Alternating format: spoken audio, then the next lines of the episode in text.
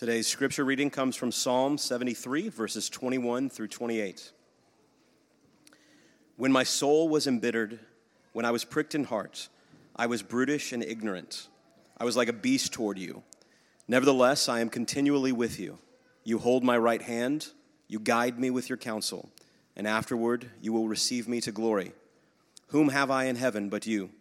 And there is nothing on earth that I desire besides you. My flesh and my heart may fail, but God is the strength of my heart and my portion forever. For behold, those who are far from you shall perish. You put an end to everyone who is unfaithful to you. But for me, it is good to be near God. I have made the Lord God my refuge, that I may tell of all your works. May God bless the reading of his word.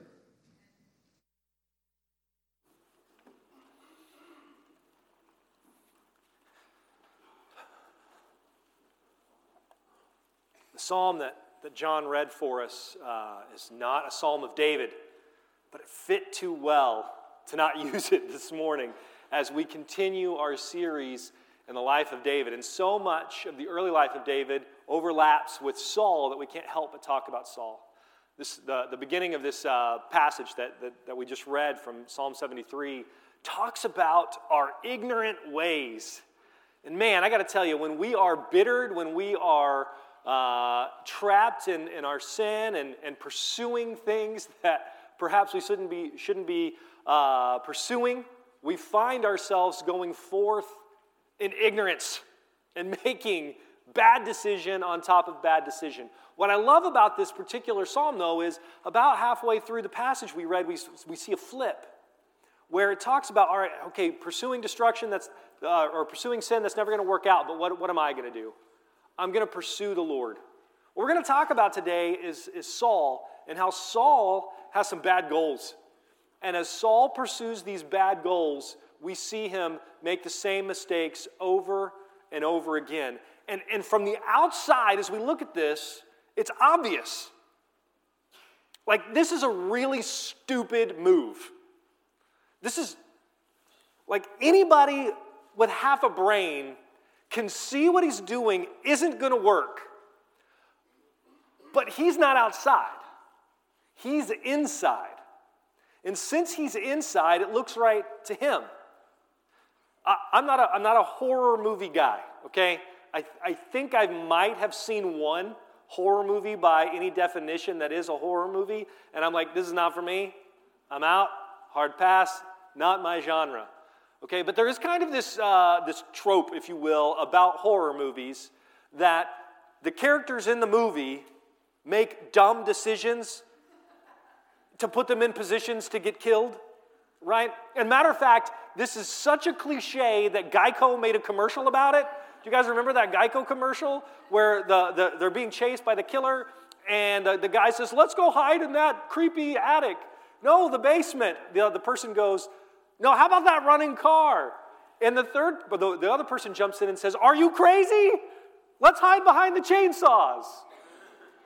And then the Geico announcer comes in and says, When you're in a horror movie, you make bad decisions.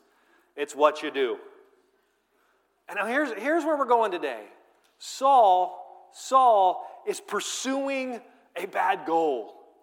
And when you pursue bad goals, you make bad decisions. It's what you do. Now, when we think about the life of Saul, we think he's just become king. He's, he's had successes. The people are following him. He's united the kingdom. And yet, throughout his life, we saw in chapter 13, in chapter 13, we saw that he uh, couldn't wait for Samuel to make his sacrifice. And so he made his sacrifice, and God intervened and said, Saul, from now on, your descendants aren't going to get the throne. God took away his legacy. And then we see him continue on, and in chapter 15, he doesn't destroy everything that God told him to destroy. He disobeyed God again, and God steps in this time and says, Hey, it's not just your descendants that are going to miss out on the kingdom. I'm taking the kingdom away from you. I'm taking it away from you. And yet, as we move through uh, the, the book of 1 Samuel, we see something we see that Saul is in total denial. He's in total denial. God has made it plain I'm taking your kingdom away from you. And yet we see him act in a way to preserve his kingdom, to preserve his legacy, and to protect his name. And what we see then is because he has a bad goal, defying God. I mean, just think about this. Why did God take away his kingdom? Because the man wouldn't listen to God and he continued to disobey? Now, now what do we see? God has taken away his kingdom and he continues to defy God all through the process. But what I don't want us to miss is that throughout this whole, uh, this whole time of him defying God, God continues to give Saul opportunities to repent and change directions. But because he's got a bad goal, and he's committed to this bad goal, he blows straight past the warning signs, he blows straight past the off ramps, and heads straight long into discussion, uh, destruction. Now, I want you to think about this. Think about this in your own life. Now, I hope we have relationships with people where we have an opportunity to provide feedback for them. And that they, from time to time, will confide in us. Maybe this is a sibling or a parent, maybe it's your children, maybe it's a good friend. But what we see, what we see in these moments is our friend will come to us, they will have a problem, and they will present their solution. They will present their solution. And you sit there and you go, Bad move, friend. Don't do that. Now, if your friend is committed to a different goal than the right one, are they going to listen to you? No matter the outcome, no matter the off ramp, no matter the warning signs, they seem committed. And that's what we see in the life of Saul. So today we're going to look at 1 Samuel chapter 18, 19, and 20. And uh, as we look at these chapters, we're going to see three things. First, we're going to see Saul's goal defied the consequences that God set on him. Saul's goal defied the consequences that God set on him. Second, God gave Saul a way to repent and follow God, but Saul would not pay the cost that it would to follow God, that it would cost. And finally, we're going to see that, that when we defy God's plan, the consequences are often more significant than they would have been if we would have just obeyed. Oh man, can I just get an amen? Like any parent out there, do you just go, come on, kid? Like if you would have just obeyed, we could have avoided a lot of this conflict if you would have just obeyed. So, all right, let's jump in here and let's look at how Saul's goal defied the consequences set forth by God. All right, so we kind of already talked about this a little bit, but uh, where, we, where we show up today, uh, we're going to think back to chapter 16 before David fights Goliath. All right, God, uh, but after his two declarations that God uh, was going to take the kingdom from, from Saul, God says something in chapter 16. He says that he sent a harmful spirit to afflict Saul. Now, we kind of blew over that over the last few weeks as we've been talking about Saul, this harmful spirit, because uh, I wanted to save it for later. Has anybody ever thought about this? Like, why did God send a harmful spirit to Saul? This, this does not seem right. This does not seem appropriate. What's going on here? Why on earth would God send a harmful spirit to afflict Saul? So, today I think we need to talk about this for a minute as we begin to move through and understand what's going on in the greater context. This sounds like a terrible thing. It sounds unlike God. But what we have seen is uh, that this, we've, we have seen as we've moved through the story of 1st and 2nd Samuel, God presenting a pattern of delivering his people, just like we saw him deliver uh, his people from Egypt. We've seen that already in 1 Samuel, this parallel between God and his people uh, escaping Egypt and God and how he's establishing his kingdom now in 1 Samuel. Uh, so when we see this, this sending of this harmful spirit, this is a lot like God hardening Pharaoh's heart. Here's what we need to understand Pharaoh was not going to let go, let God's people go on his own. He wasn't going to do it. But God began to intervene. And as God began to intervene, all of a sudden, letting God's people go seemed like a good idea because he was standing against God himself. But God didn't want his people to look back at Pharaoh and see Pharaoh as gracious and merciful. He wanted his people to understand that Pharaoh was utterly contemptible, that they would be tempted to go back to Egypt as they were in the wilderness, but God did not want his people to go back. So he hardened the heart of Pharaoh so that he stood against God completely.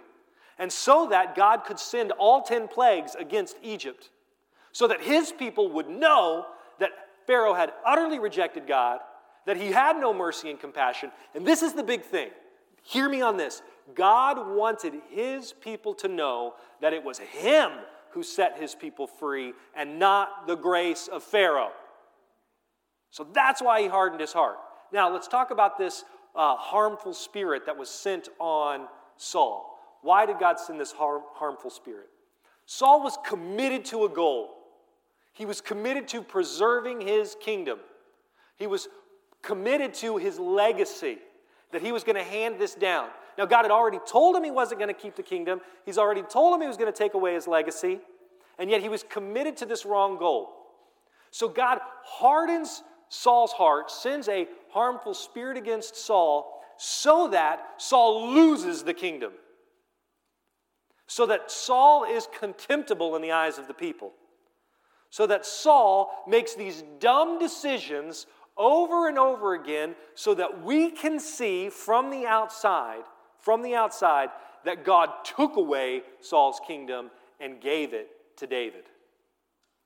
Why does this harmful spirit come against Saul? To take Saul's desire, to take his pursuit of his own goals, and make that pursuit obvious for all of us to see. Does that make sense? We can't be deluded now into thinking that, oh, you know, Saul, Saul was a good guy. You know, he was just a misunderstood leader. As we watch the life of Saul and we see this harmful spirit entice Saul into his own desires, that's something we need to understand. Entice him into his own desires, his wickedness, his poor decision making becomes utterly contemptible to us watching from the outside. And it becomes clear that Saul was never going to give the kingdom to David. All right. I got way off my notes, which is great. Okay, now also throughout this whole thing, what we need to understand is that, that Paul, Saul needed to uh, lose, lose a, a few things. If there was going to be a transition to a new king, what needed to happen? First off, if you're going to have a, a new king, then you don't want there to be civil war in the meantime, right? As there's transition. So you need the heir to the throne to be behind the new king. The heir to the throne needs to be behind the new king. All right, secondly, you need to lose the support of the royal family in general. That, that's helpful.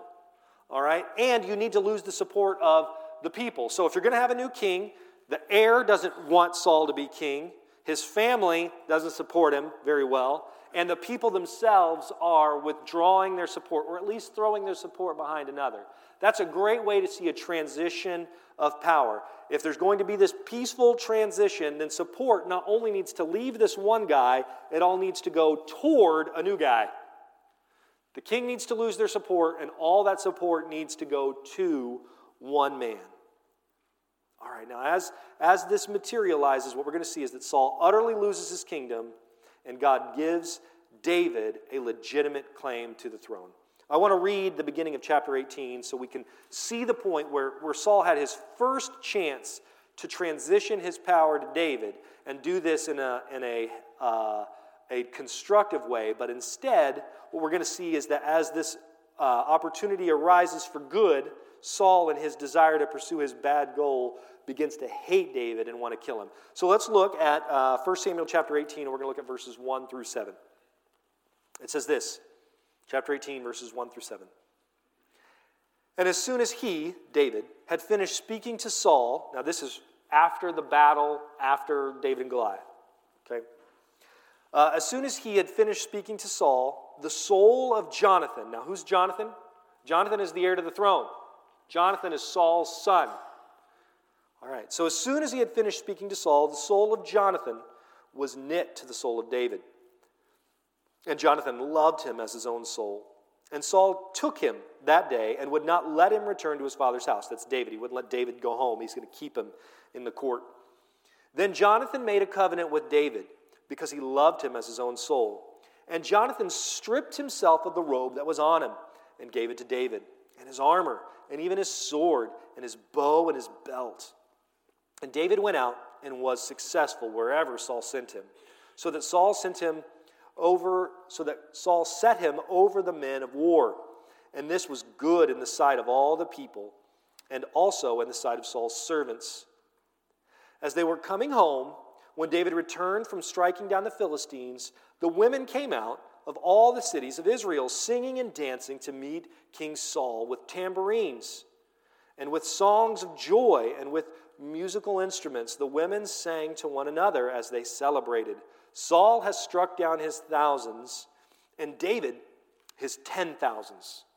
Man, that's, that's pretty, that's pretty uh, fun story here. All right, so as we, as we work through this passage, here we see Jonathan, the heir to the throne, throw his support behind David.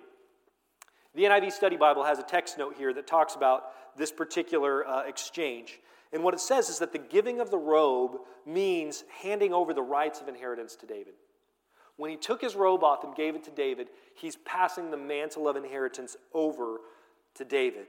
And this idea of giving the sword is a sign of submission. It's a sign of the one who is less giving the sword to someone who is greater. What we see happening here is that as Jonathan and David become best friends, Jonathan already knows where this is headed. Jonathan already knows that David's going to be the next king. As a matter of fact, later in chapter 23, verse 17, we even see Jonathan speaking of passing the throne to David. He knew this was going to happen. And so we see the heir to the throne throwing his support behind David. This is a good thing. If we're going to see peaceful transition, this is the kind of thing you need. But what else do we see? We see that the people were excited and happy to see David and his success. They're celebrating not only that, but we even see the servants of Saul celebrating David's success. Their support is behind him. So, what does that mean? Everything is set up. Everything is set up for Saul to say, This is the guy. To say, Yeah, maybe I killed my thousands, but this guy right here, he killed his tens of thousands, and he's with me. And we're in this together.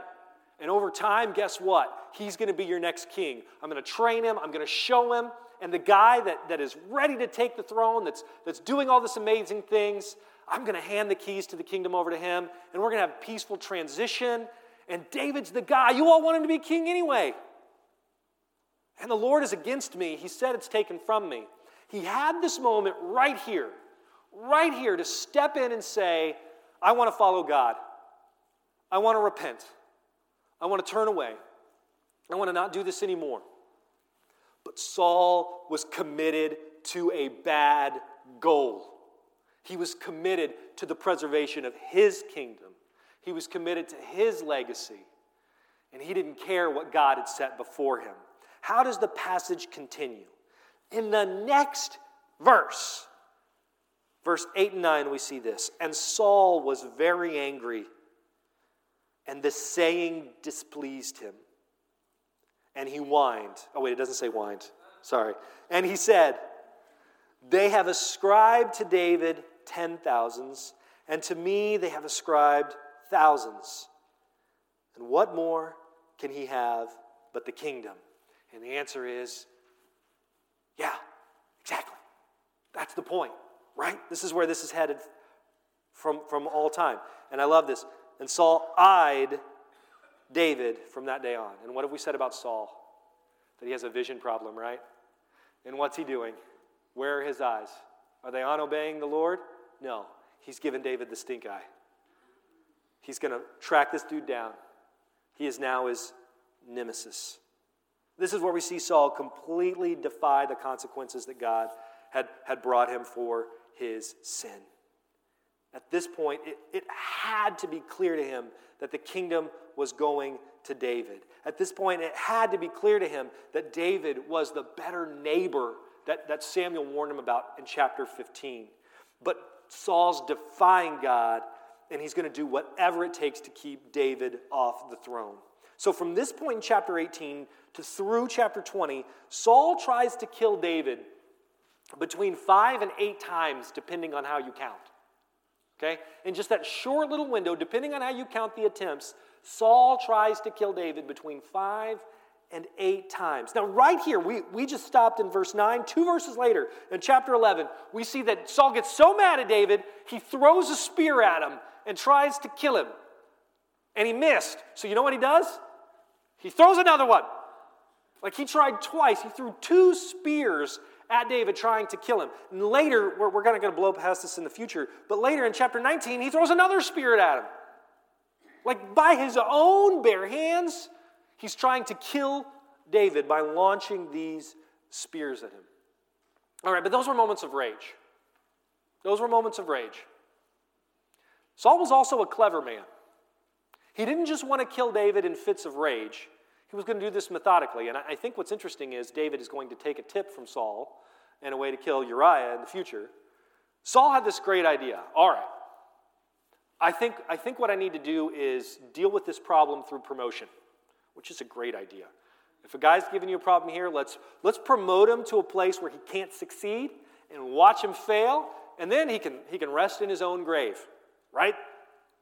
Okay, so here's this guy. This is David in the months, early years past David and Goliath, where if he was between 15 and 20 when he fought Goliath, we're now talking at minimum somewhere between 17 and like 22 where he would be.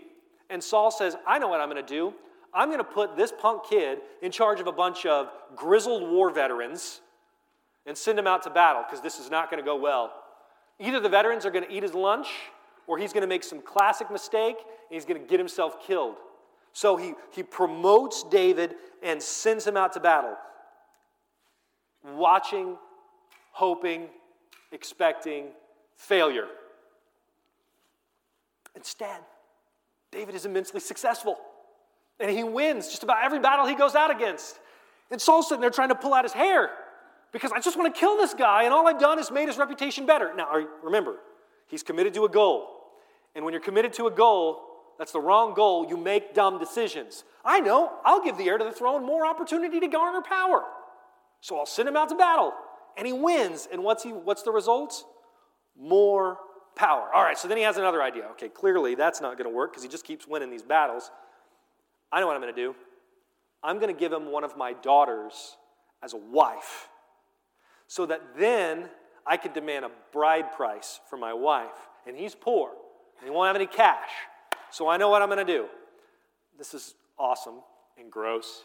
He says, Hey, David, go get me a hundred foreskins from those uncircumcised Philistines, and that'll be the bride price for my daughter. Gross. Okay, I just got to tell you that is a way to not end up my son in law. All right, so uh, the, he, he goes out, and David wasn't going to go fight these guys one on one. And I don't know if that's what Saul had in mind, that maybe David would go out and pull a Samson and get himself killed. But David now has the loyalty of the army behind him. So he and his men go out and they kill not just 100, but 200 Philistines and deliver that gross package to the, uh, to the king, to Saul. And Saul is, is then forced to give David a daughter to be his wife. Now just think about that. Now David has a claim to the throne because he's part of the royal family. So this attempt to pursue a bad goal ends up blowing everything up. I want you guys to listen to chapter 18, verse uh, 28 through 30. This is after uh, Michal had become his wife. It says, But when Saul saw and knew that the Lord was with David, and that Michal, Saul's daughter, loved him, Saul was even more afraid of David. So Saul was David's enemy continually. Then the commanders of the Philistines came out to battle, and as often as they came out, David had more success than all the servants of Saul, so his name was highly esteemed. Man, all of Saul's plans had backfired. David was now his son in law. David now had a claim to the throne, and David's reputation had increased even more. So now, not only did Jonathan love David, but Saul's daughter Michal loved him as well. Saul's house and his commanders and his servants all loved and respected David. So then Saul decides, all right, I got to take this shadow war to the next level. I've, I've got I got to just go full blown conspiracy, and I've got to try to get David's best friend, Jonathan, to try to kill him. And I've got to get some of the servants to try to kill David.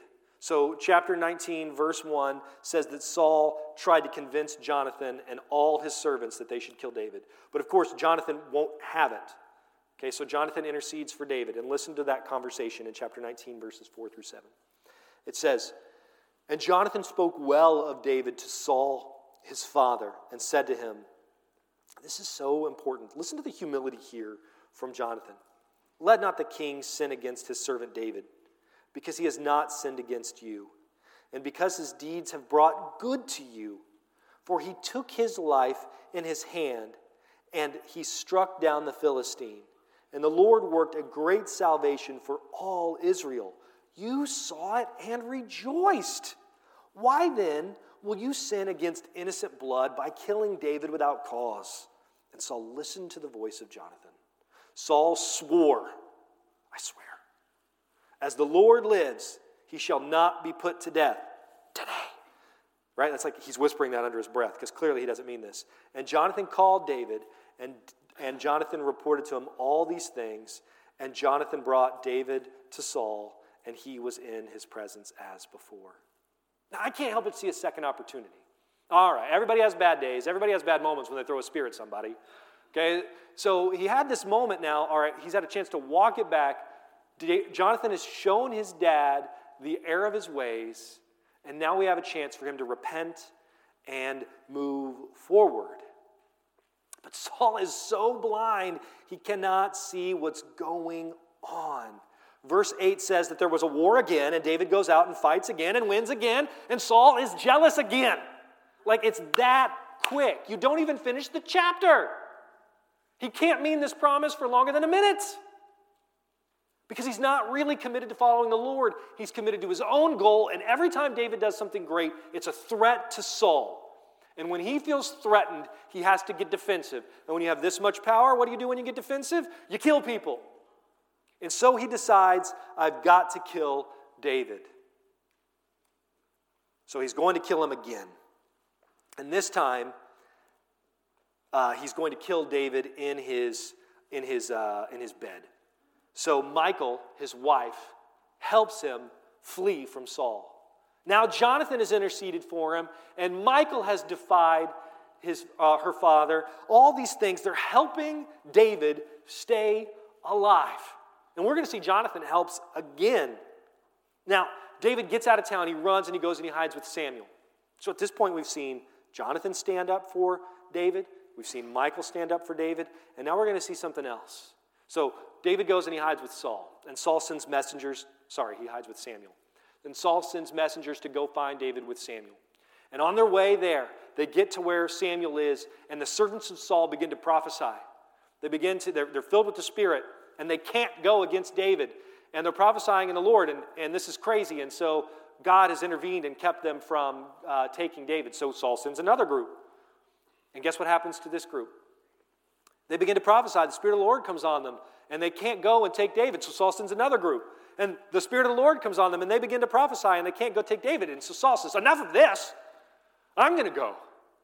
And so Saul goes down there himself to go and get David. And the Spirit of the Lord comes down, and even Saul begins to prophesy and cannot stand against David.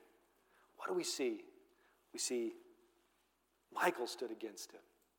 Jonathan took, stood against him. And now the Lord himself is standing against Saul. And what's interesting is it says that, that Saul was left a day and a night naked. I, I would assume this is at least in a semi public place, maybe a public place. And in just a minute, we're going to see that Saul is mad at Jonathan and yells at him by the, uh, the, the nakedness of his mother. He should be ashamed as of the nakedness of his mother. This idea of nakedness is an idea of shame. So here Saul is, stood against God, stood against David, and we see him left ashamed. Does that stop him from. Surely by now, are you seeing the 10 plagues? Are you seeing this? How, like, over and over again, he has opportunity, and over and over again, he keeps defying God so that his sin is utterly contemptible, and we can all see where Saul is. So, as we move through chapter 19, we come to chapter 20. And this is the, the story where uh, Jonathan decides to protect David, and David hides in the field, and Jonathan's going to shoot arrows. And, you know, there's the whole thing of I'm going to give you the signal, and then I'm going to tell you, hey, my, my dad wants to kill you, or you can come back home. Because Jonathan didn't really believe that Saul wanted to kill David uh, until this conversation right here in chapter 20. Listen to this starting in verse 30. It says, Then Saul's anger was kindled against Jonathan.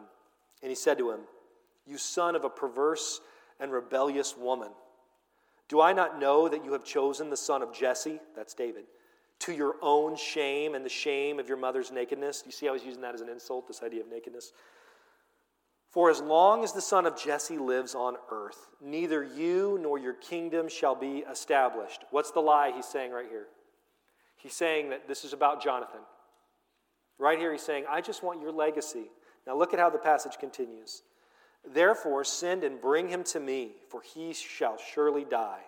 Then Jonathan answered Saul his father, Why should he be put to death? What has he done? But Saul hurled his spear at him to strike him. So Jonathan knew that his father was determined to put David to death. How committed was Saul to this idea of preserving his own legacy? I want you to understand that it's Saul's legacy. This is all about Saul. As much as he wants to believe it's about Jonathan, it's not. This is not about Jonathan. This is not about the kids.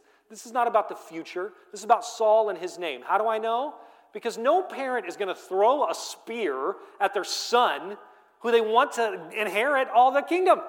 Like, does that make any sense? This is all for you. Die. I mean, you see that in a movie, right? Because we've seen that. That, that's been like the twisted uh, hero, or villain, whatever, who, who tries to, you know, hurt somebody for their own good. And like the whole time we're watching, and you're just scratching your head and, and you think, you're an idiot. Like, that's not how this works. How can Saul say it's for Jonathan when he throws a spear at him? Because it's not. It's all for himself. This whole story is Saul being committed to something that God said he couldn't have. And throughout the whole story, we see him make mistake after mistake after mistake, defending what he should have never been pursuing. Man, so easy to distance ourselves from Saul. But how many times do we make mistake after mistake pursuing something we know we have no business pursuing? How many times do we have an opportunity to repent and turn away from this bad goal? But we're so committed to the bad goal that no matter the outcomes of what we experience, we say, I'm going to do it anyway because it's about me. It's about what I want.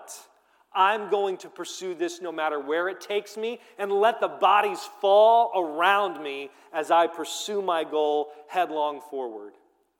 The warning here is if our goals do not align with God's goals, we will reap destruction. Sometimes that destruction is subtle, sometimes it is small. And what I love about the story of David, it's all, and, and Saul here is, is almost hyperbole. Like, how wrong can it go, Saul? Like, if you want to know just how bad it can be, the answer is simply Saul. Now, by God's grace and His mercy, we don't often feel that level of consequence. But when we have a sinful goal and a sinful desire, we're blind to what everybody else has to say. Because I want it, and you can't keep me from it. And any intervention is just viewed like Jonathan a betrayal. How dare you? How dare you take his side? What side was Jonathan taking? He was taking the side of truth. Jonathan saw it from the very beginning. The anointing was on David. Jonathan said, I'm not against you, Dad. I'm for the Lord. And I may be telling you something you don't want to hear, but you need to hear it. And Saul does what we all do to that friend who tells us the truth that we don't want to hear. He threw a spear at him. Now, we don't do it physically, please. But we do that, right? Those relationship ending blows. That person has told us something we don't want to hear, and we cancel them. We shut them out. We find ways to believe a lie as truth. We self justify over and over and over again. And we make things that aren't ultimate, ultimate. What is his goal? His goal is power. His goal is reputation. His goal is his own personal dynasty to, and leave for legacy. His, his idea is to make his name great. What are some of the goals that we pursue? What are some of the things that we chase after? Are they sinful, prideful, self interested goals? I just want you to think about this for a second. Let me make this personal for you.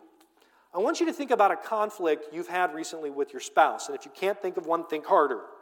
Okay? So think about a conflict that you've had with your spouse. Is your goal conflict resolution or finding a way back to status quo? Is that your goal? you think, oh, well, yeah, we just want to resolve this conflict. We want to get back to normal. And, and, and I got to ask you, what, what is a better goal? What is a better goal than mere conflict resolution or going back to status quo? A better goal is expressing selfless love for your spouse. A better goal is looking to the needs of your spouse. Pursuing conflict resolution and getting life back to normal as soon as we can can simply be a mask for defending the bad habits that protect your favorite sin. I just want to get back to normal. Do you know how many like husbands and wives in counseling I want I want to inflict, inflict physical harm on because of that statement? I just want things back to normal. Why? Like normal was killing you guys. Like why do you want to go back to normal? Like, do, do you understand what I'm saying? Like, oh, yeah, it was great. Are you sure? Because all I see is destruction in the wake of that normal. Why do you want to go back to normal? Why do we want to defend status quo? When we have conflict with our spouse, the goal should not be conflict resolution. The goal should not be status quo. The goal should be like, how do I die to self today? How do I learn to love myself less so that I am not back in this situation tomorrow? How do I make sure that, that, that my goals are right? My goal is not normal, my goal is Christ. Man, what if, what if you've got a money management problem? Okay, is the idea I just need to get control of my finances? I mean, that's fine, that's good, but what is it really? It's about surrender. It's about understanding that everything you have belongs to the Lord. It's about understanding that hey, denying ourselves something that may be like morally neutral is good for our souls. Because self discipline teaches us if I can say no to the 99 cent Coke, right, that disciplines me to say no to some other pleasure that I seek in the future. This thing is morally neutral, it doesn't matter. But I need to tell myself no because I need to learn to tell myself no. Here comes this thing that's way more tempting, that's not morally neutral. Am I disciplined in telling myself no? You see, it's not about necessarily just getting your finances in order. It's about having the right goal. Is having your finances in order a good thing? Yes. But what is our goal? Understanding that our ultimate fulfillment is found in Christ and not in ourselves. We have to throw all this other stuff aside and focus on what God has called us to. Listen to Hebrews chapter 12, verses 1 and 2. It says, Therefore, since we are surrounded by so great a cloud of witnesses, let us lay aside every weight and sin that clings so closely, and let us run with endurance the race set before us.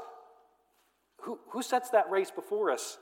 It is the Lord, looking to Jesus, the founder and perfecter of our faith, who, for the joy that was set before him, endured the cross, went through something unpleasurable, despising the shame, and is seated at the right hand of the throne of God. Listen to uh, Paul in Philippians chapter 3, verses 12 through 14. He says, Not that I've already obtained it, that's resurrection from the dead. Not that I've already obtained this or am already perfect, but I press on to make it my own because Christ Jesus has made me his own. Mm. Brothers, I do not consider that I have made it my own, but one thing I do, forgetting what lies behind and straining forward to what lies ahead, I press on toward the goal for the prize of the upward call of God in Christ Jesus. What's your goal? What's your goal? Where are you focused? What are we pursuing? Are we pursuing our own heart pleasures? Are we pursuing ourselves? Or are we willing to die to ourselves in order to make God our true and primary goal? We read this just a few months ago in Luke chapter 9. Luke chapter 9, verse 23 through 25 says this And he said to all, if anyone would come after me, let him deny himself and take up his cross daily and follow me. Listen, for whoever would save his life will lose it, but whoever loses his life for my sake will save it. For what does it profit a man if he gains the whole world and loses or forfeits himself? Man, did Saul need to hear this. He, he was trying to gain the whole world and what did he forfeit in the process? What are you pursuing? What is hindering you? Where do you need some goal realignment? Understanding that we are called to walk in obedience to Christ, called to see Him as ultimate, called to see Him as the one who can truly satisfy. What's He say to the woman at the well? Right? He says that he offers living water. Or if we will come and drink of him, we will never be thirsty again. He, he has an oppor- he, he satisfies in a way that no pursuit of this world could ever satisfy. We follow Christ and set him up. We can say all these things of the world can pass away, yet if I have Christ, I am satisfied. He is enough. That is where our hope lays. And if it lays with anything but that, we will find ourselves disappointed and discouraged. So, what is your goal? Where is your heart? What are you pursuing? As we enter into this time of reflection, uh, you have an opportunity as we sing these songs to lay these goals down before the Lord and ask Him. Ask Him to help you. Help, say, help me make you the goal of my life. If you're here today and you've never accepted Jesus Christ as your Savior and you want to know more about what it means to follow Jesus, what it means to make Him your ultimate goal, what it means to quit pursuing other things that won't satisfy, we would love to talk with you more about what it means to follow Jesus. You can find me or find a believer who's sitting next to you, and we'd love to talk with you more about that. Would you guys pray with me? Lord, we thank you for all that you've done. We ask, Lord, that you would uh, just work in our hearts. Help us to love you. Help us to see you as ultimate. Help us not to, uh, to, to chase after these vain things of earth. Help us to be willing to die to self, to set our selfish desires aside, to learn to love the way you did. It's in your name we pray.